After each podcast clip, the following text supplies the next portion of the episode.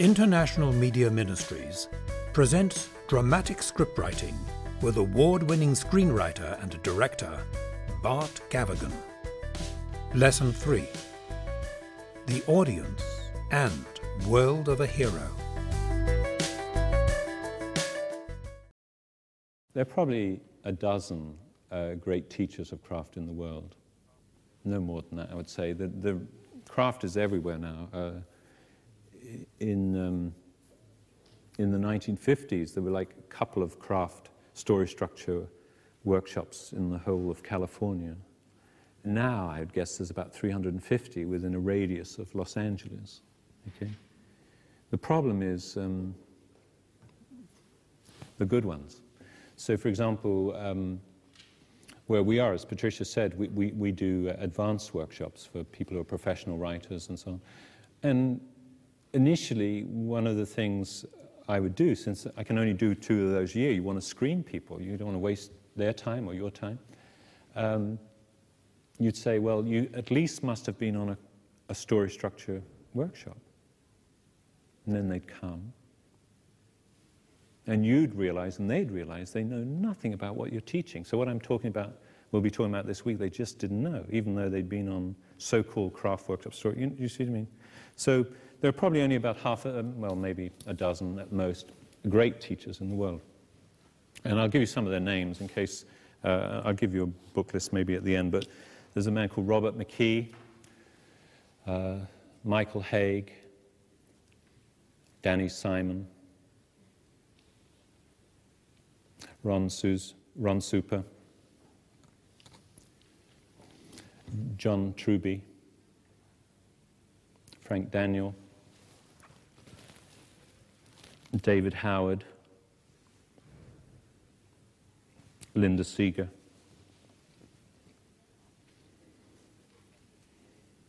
And then uh, there are people like William Goldman, who doesn't teach but who, uh, who writes books. Lajos Egri, his book you should read, it's a basic sort of book.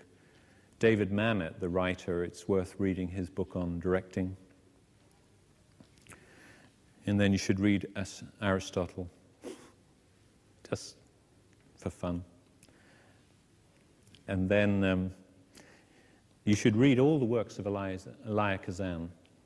Elia Kazan, I'll talk about him later, who's a great director. You probably know him from On the Waterfront, that kind of film, or East of Eden, lots of films he's done. But. And then the, the Old Testament of screenwriting are people like Sid Field and Wells Root, these are people whom I respect because they were teaching it when, uh, when no one else was teaching it. They're like the Old Testament prophets, I suppose. Um, and these people uh, agree now. There used to be an agreement on about 70% of what was taught. And now, miraculously, and, and very not before time, uh, it's now increased to about 90%. The agreement is about 90%. And I'll just mention the areas uh, before we seriously get into things. The areas of disagreement.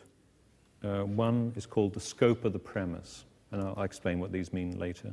But if you just note them down, they disagree, these teachers, about the scope of the premise. Okay? They disagree about the nature of comedy. They disagree about the inner conflict of the hero. They disagree about the need for change and growth in the hero.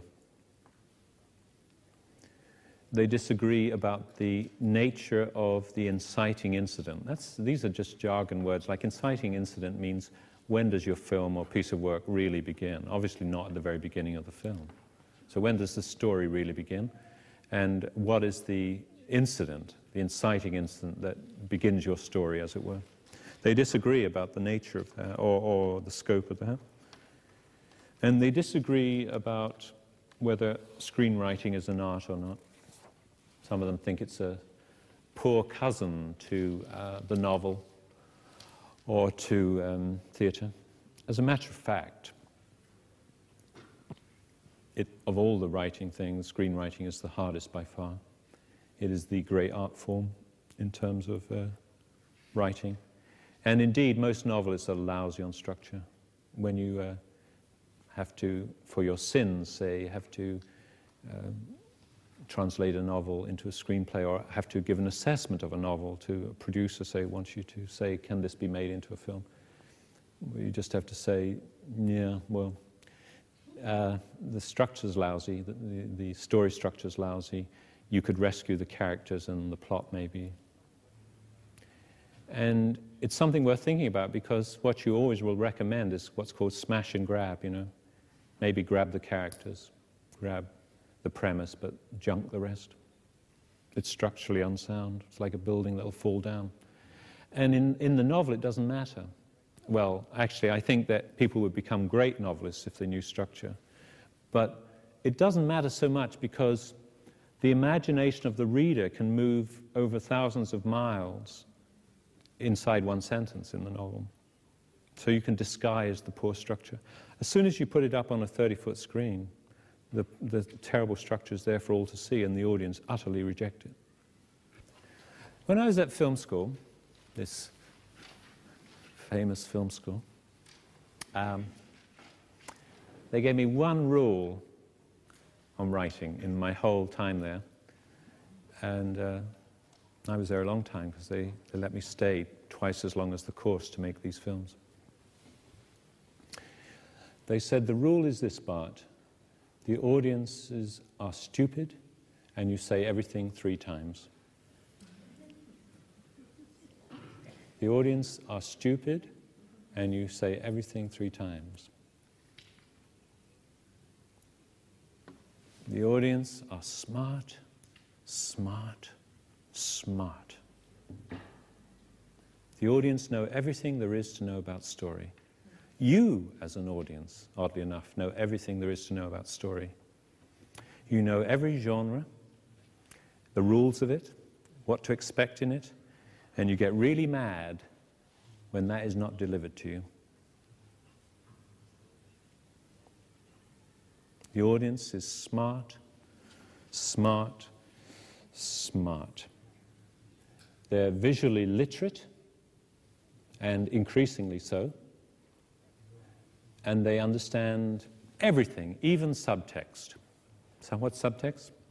Subtext is uh, you have to understand that, as in life, so in film or theatre or books, which is that what people are thinking and feeling is almost never what they're saying.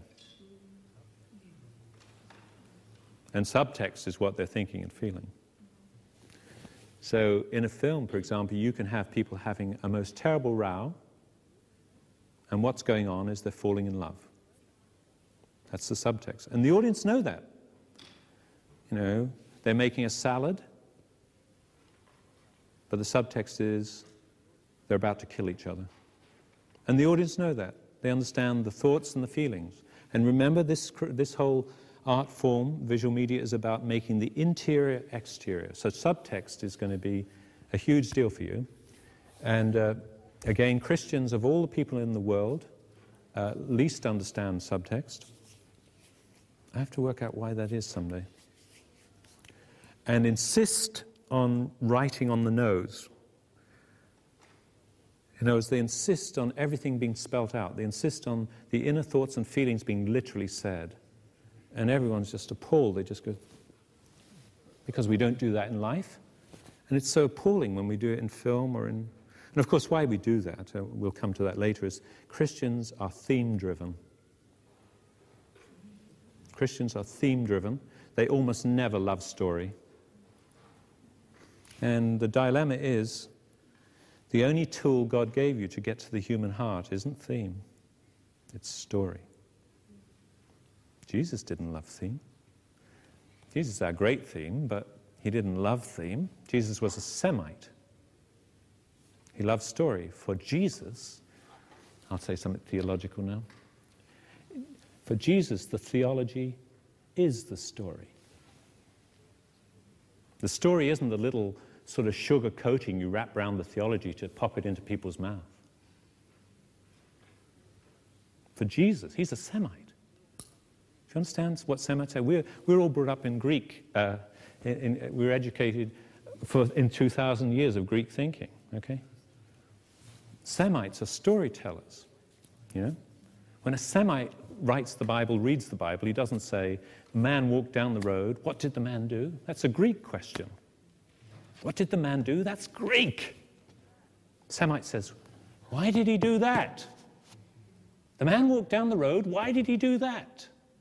Totally different story. It's a, it's a storyteller's question, okay? Okay. So, um, Christians and subtexts. One could spend the whole of this week on that, but we're not going to. But uh, we'll come to it when we talk about dialogue. Now, the audience, and here is the key the audience knows all of these things subconsciously, they don't know them consciously. You know these things subconsciously. You don't know them consciously. That's why many of the things I say this week are going to ring huge bells, because you're actually going to understand that you knew this all along, but didn't know it, and that's why you couldn't write, or that's why you couldn't create powerfully and effectively. Okay? And the reason you need to know craft is very simple. It's because the audience know it. And they have an expectation, they have an assumption.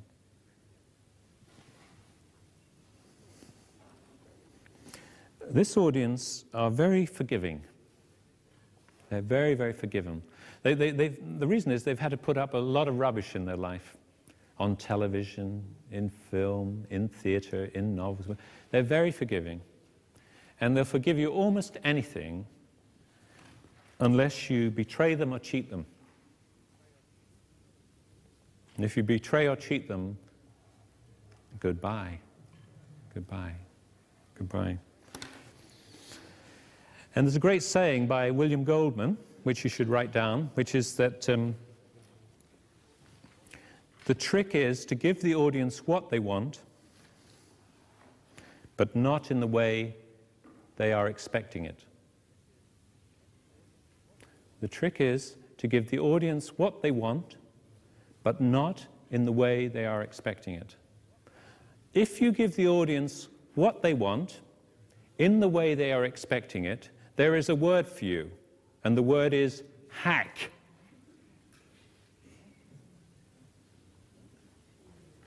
Okay?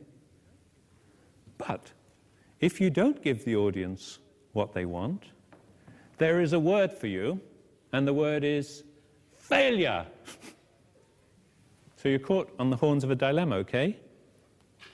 How do I give the audience what they want, but not in the way they're expecting it. And of course, the answer is inspiration and perspiration. Originality doesn't come cheap.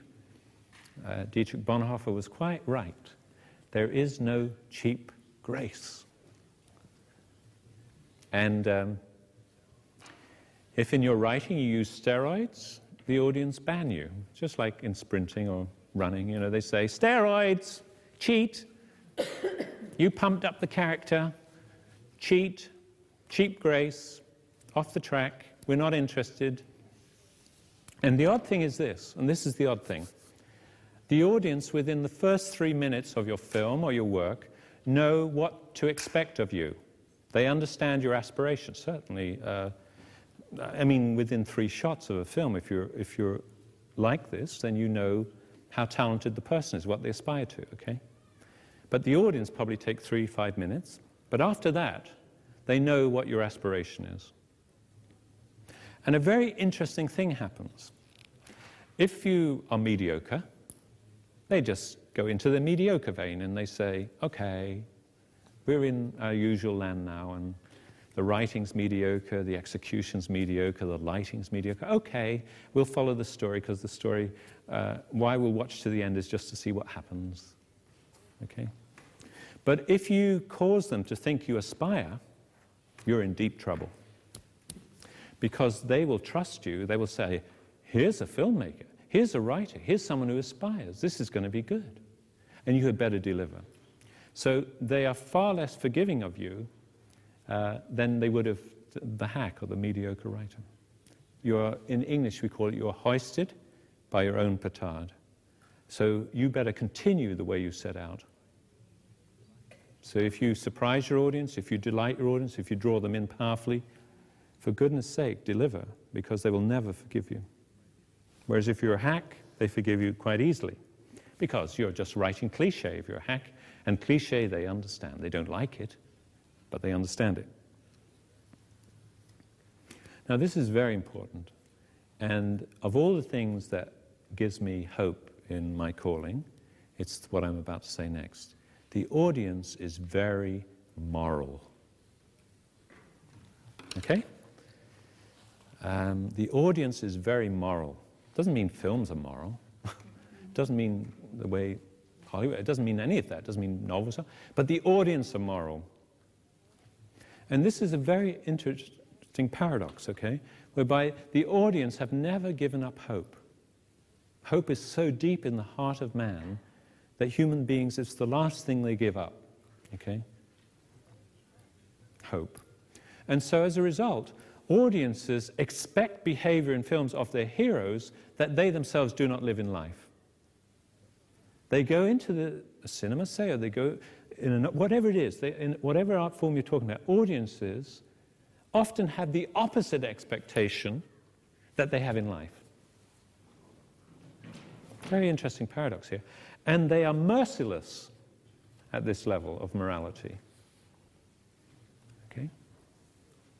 So, for example, if the hero, uh, for example, the great sin, say in film, do you know what the great sin in film is? There's two sins, really. The lesser sin, the sin that's almost unforgivable, is boredom.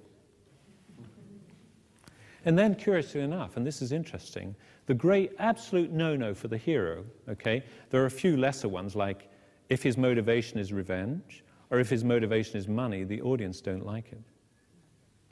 Now, you can have those, but you have to actually disguise them or you have to do, have reasons for them. You can't just have them, they don't like it. And um, we can talk about that. But the real one is if, if the hero commits suicide, that's the great unforgivable sin. The audience never forgive that. And, and, when, and I'll talk about that in a minute, uh, when, maybe this afternoon. Um, because for them, it equates lack of courage. Suicide equates lack of courage. And the one thing your hero must be in film, say, is he must have courage by definition, because you're going to take him through all sorts of reversals, obstacles, conflicts. And if he opts out in the middle of that, the audience just don't understand. They don't, they, what was that all about? Okay. So the audiences are very moral. But let's talk for a moment about the world of the hero, the world of the hero. Because the hero will live in a world. And that world will have its own value system, its own laws, its own limitations, its own hierarchies. And for example, woe betide you if to answer one of your problems you step outside the logic of the world you've created. So, in a film, say, like Back to the Future, which you might have seen this film, well, there's a logic inherent in the world of Back to the Future, which is that to actually get back to the future, you have to do certain things, and to get back, you actually need certain things. And so they found a brilliant solution to actually bring them back, which involved precise moment in time in the past, an electric bolt of lightning would come down, and they knew it would come because of the old photographs and so on, and the, the precise dating and the, the time the clock had stopped and so on. So they knew they had to be in a certain place at a certain time to get the required energy they needed to get back into the present and um, back to the future. That's a logic. If they had found a cheap solution to that question they posed themselves, the audience would have been very upset. In other words, if they'd broken the logic of the world they established, the audience would be very upset. So once you've established the logic of your world, you have to be true to it.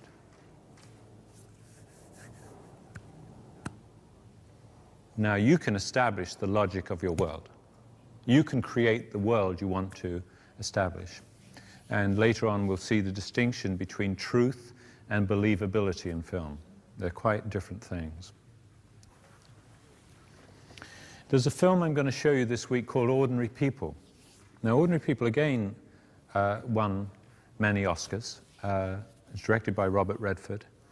And it's essentially the drama of a family, a dysfunctional family.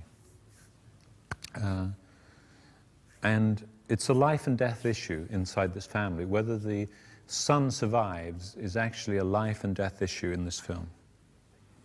Uh, it's not to be taken for granted that he'll survive, that he'll get through the emotional, social, inner turmoil that he's going through, which is not helped by the dysfunction in the family.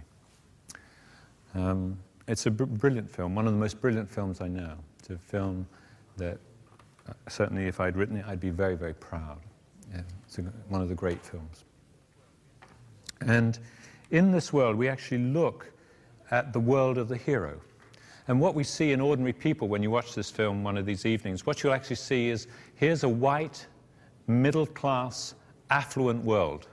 The world of the hero is white, middle class, affluent. Appearances are at a priority, okay?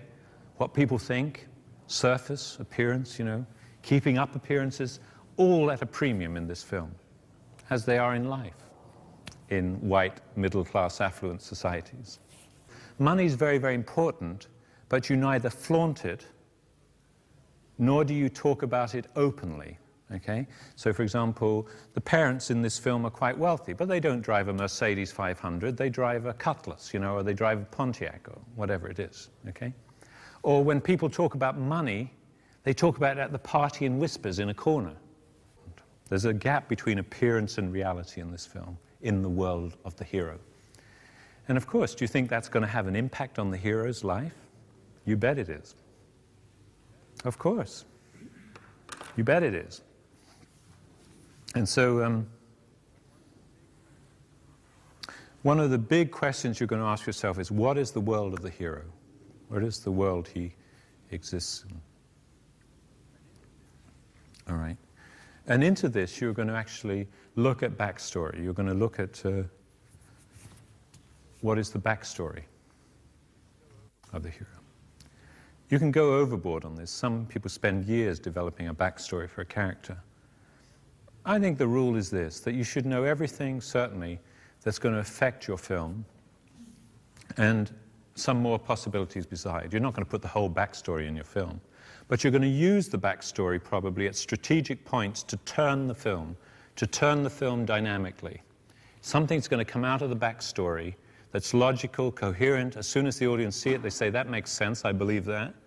And it turns the film and drives it in a new direction in a way that nothing else can. And again, when you watch uh, ordinary people, you're going to see that. You're going to see how information coming out of the backstory totally changes the da- drama, totally changes in a brilliant fashion at several points uh, and progressively the drama in this film. It's one of the great uses of backstory in film.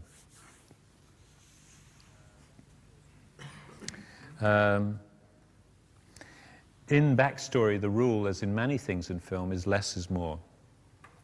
Overall, in writing, the thing to remember is this uh, genius is simplicity. Now, if you have a choice when you write between something that's simple and something that's complicated, you always choose the simple. If there are two solutions, you always choose the simple one. Always and without exception. Can I say it any stronger? In other words, always, always, always you choose the simple one. Okay? And um, with backstory too, since uh, your story is going to take place within a two hour time frame, since it's going to take place within a half hour time frame, since it's going to take place within a three minute time frame, whatever your story length is. Obviously, the main focus wants to be on this time. So you don't want to be taking the audience, uh, usually, you don't want to be taking the audience somewhere else. So if you take them into a flashback, you're taking them somewhere else. You're taking them away from this time into another time. And so you have to have a very good reason for doing that. Again, in Hollywood, if you hand them a script with flashbacks in, uh, they fall on the floor. They say, hey, it's got flashbacks in. And they start to tremble, you know, and before you know it, they're in a fit. They are terrified of flashbacks, needlessly so, and it's based on um, the maxim that a little bit of knowledge is a dangerous thing. Okay? So people think that flashbacks uh, alienate audiences. They don't. They don't. But there are rules to flashbacks which we'll come to uh, later on uh, in this week. A flashback is what's called a superior structure. In other words, you have to know what you're doing, and uh, you have to know a certain number of things about it. Yes, it does distance the audience from your film. It distances the audience from your film. And so you need to work with that rather than against it. You need to use it when you want to distance the audience rather than when you want to not distance. You have to know that if it distances the audience, when you actually take them into a flashback, you must take them in with maximum velocity, maximum power, so they don't even have a choice. If they have a choice to say, no, thank you, we want to stay where we are, thank you. We want to stay here, we don't want to go into a flashback. So you give them no choice. Emotionally, uh, you, you, do, you, use a technique which is that you, um, you, you, Im, you make an emotional cut, which is the strongest possible cut. In other words, dramatic cuts are not the strongest cuts. They, this is something you learn. When you actually cut, you cut with emotion. When you cut with emotion, the audience have no choice. They have to go with you. So if you're going to go into a flashback, you always make it an emotional cut rather than just a dramatic cut. That's if you're a great filmmaker. If, you're, you aspire not to be a great filmmaker, you can do whatever you like.